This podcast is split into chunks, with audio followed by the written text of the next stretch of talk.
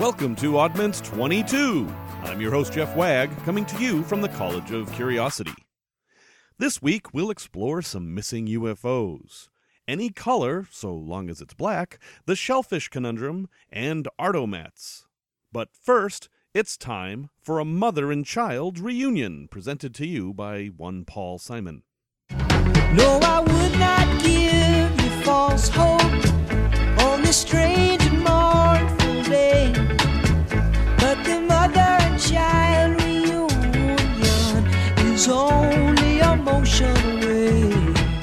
Mother and Child Reunion was Paul Simon's first release as a Garfunkel-less solo artist more than 40 years ago, and it has a number of strange elements that aren't apparent at a first listen. Paul said he wrote the song in response to the loss of his pet dog in a traffic accident. He had never felt such a loss before and needed to find a way to express the thought that maybe someday they'd be reunited. But the song refers to mother and child, so how does that relate to his dog? It doesn't. It relates to Chinese food. In many Chinese restaurants in the U.S., a dish comprised of chicken and eggs is called Mother and Child Reunion. Let that sink in a bit. Paul noticed this and decided to use it as the theme for his song, and when he thought of being reunited with his beloved pet, this reunion came to mind. I can't help but recall Deuteronomy 14:21. But the oddity of this catchy tune doesn't stop there. It turns out it was the first popular recording from a well-known white artist performed in reggae style. It was recorded in Jamaica with Jimmy Cliff's band. This song paved the way for acts like The Clash and The Police to use reggae as part of their signature style. But why would a song about a dead dog and Chinese food be recorded in reggae style? One story says that this song is a response to Jimmy Cliff's Vietnam, which tells the tale of a mother learning that her son had been killed in the war. If you consider that the song is about the immeasurable loss of a loved one, it all makes some sort of sad and cathartic sense. The song reached number 5 on the US charts but managed to hit number 3 in Norway and number 1 in South Africa.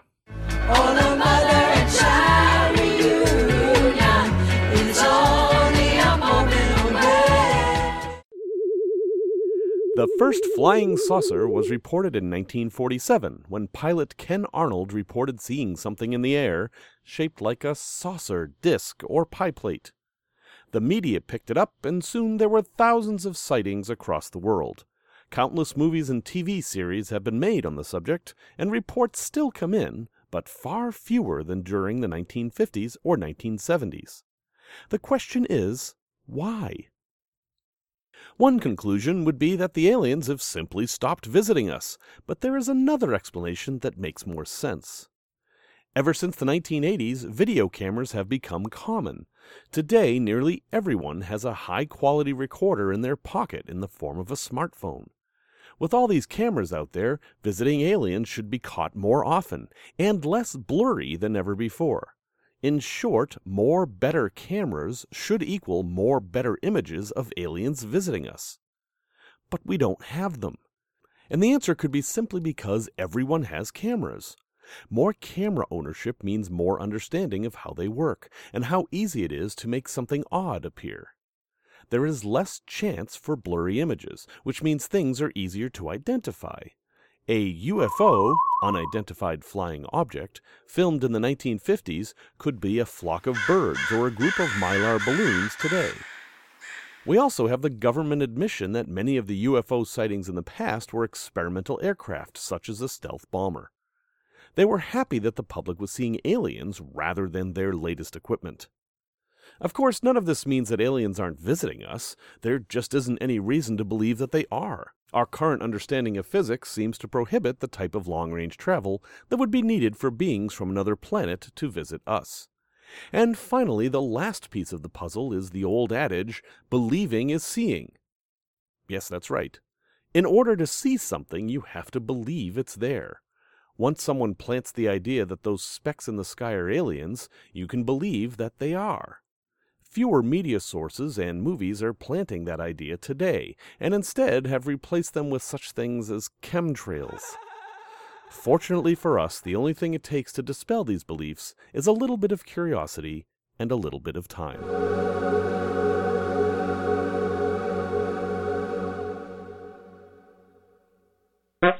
Henry Ford is quoted as saying, You can have any color you want so long as it's black. And like so many quotes, there is dispute that it was ever said. Fortunately, no one is ascribing it to Mark Twain. Aw, I never said that. But whether Ford said it or not, he certainly did write it. In his book, My Life and Work, published in 1922, the entire quote is as follows. Therefore, in 1909, I announced one morning, without any previous warning, that in the future we were going to build only one model, that the model was going to be Model T, and that the chassis would be exactly the same for all cars. And I remarked, any customer can have a car painted any color that he wants, so long as it is black. What's odd about this statement is that Model Ts were available in a variety of colors, at least until 1915. In fact, up until that point, black wasn't even an option. But from 1915 to 1925, black was the only option. But why? A common answer given to this is that black was chosen because it was fastest to dry. Fast drying paint meant less time on the production line, and as we all know, Ford was all about efficiency. There's a problem with this argument, though. While some black paints do dry quickly, Ford didn't use just one on his cars. In fact, a Model T completed between 1915 and 1925 would have had as many as 30 different kinds of black paint on it, all with different drying times.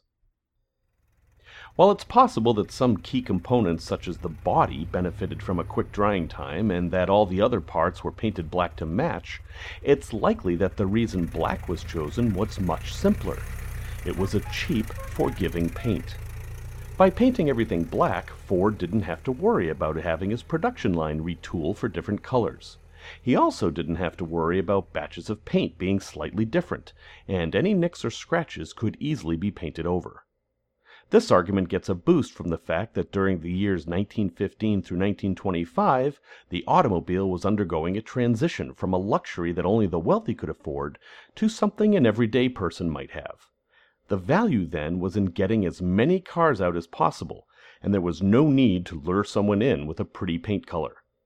In 1926 Ford introduced green and red in order to offer some variety and compete with other car companies who were gaining market share. In 1927 the Model T was available in 10 colors, including black, and four shades of green.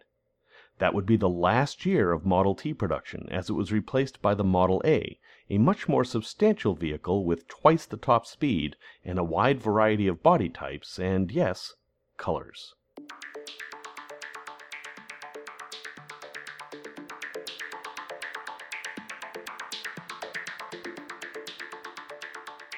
Way back in 1997, my then 18 month old son was enjoying a complicated dish of Asian seafood when his face blew up like Violet Beauregarde chewing Willy Wonka's experimental gum.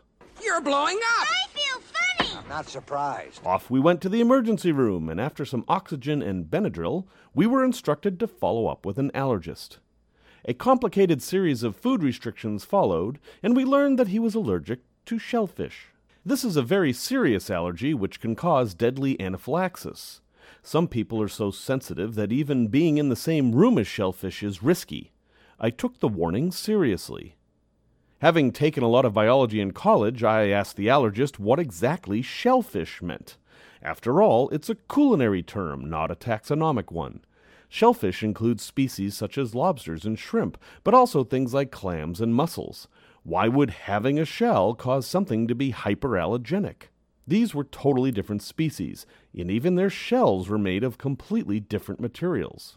It turns out that no one knew until the mid 1990s, but the pattern was clear and the allergist was right. People who are known to be allergic to shrimp, for example, are often allergic to clams and mussels, even though there's no clear connection between crustaceans and mollusks, except that they live in the sea.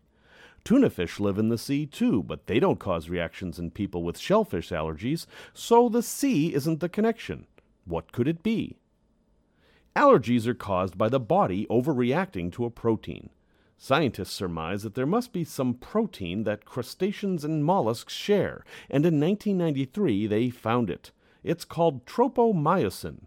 In fact, they found several, but tropomyosin is the one that seems to be responsible for most reactions. It's a protein found in most animals, but it's found in greater concentrations in mollusks and crustaceans. It turns out that it's also found in great concentrations in insects as well, but as few people eat them in our culture, the allergy hasn't been expanded to shellfish and bugs allergy. But it does include things we don't think of as shellfish, such as octopus and squid. They're mollusks just like clams, and they have the same protein in large concentration. So, in this one instance, the culinary world knew something that science didn't. The classification of animals that live in the ocean and have shells is a useful one, even if it has nothing to do with the evolution of species. As for my son, he's been able to avoid eating shellfish for 18 years now, and though he'll likely have to avoid them for the rest of his life, he can at least now know why. And also why he should avoid chocolate covered ants and fried crickets that are popping up in novelty shops.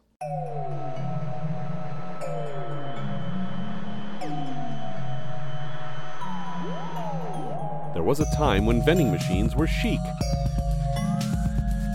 Entire restaurants called automats featured complete meals vended course by course from coin operated glass doors. Today, soda and snack machines are common, and weird Japanese machines get a lot of press. But the big moneymaker in vending was cigarettes, especially for machines found in bars. These once ubiquitous devices enticed nicotine craving patrons to drop a few coins into the slot, which allowed them to choose one of 10 or 20 different brands. Most places in the United States have outlawed the use of cigarette vending machines as they couldn't discriminate the legal age of the person using it. Cigarette boxes and packs are nearly all the same size, and the machines took advantage of this. However, now that cigarette vending machines are illegal, what could these machines be used for?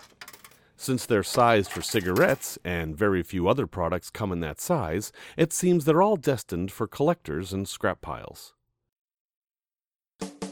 Enter Art-O-Mat, or rather, enter Clark Whittington. Way back in 1997, he had the idea of repurposing a recently banned machine. After a fresh paint job and the creation of a box exactly the same size as a cigarette pack, Clark had created the first Art-O-Mat.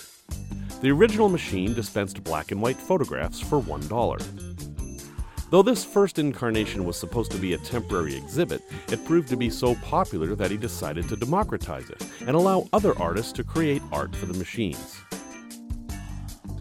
It works like this. At 90 locations around the world, you can buy tokens, usually for $5, that will allow you to choose one of 10 or 20 different types of art.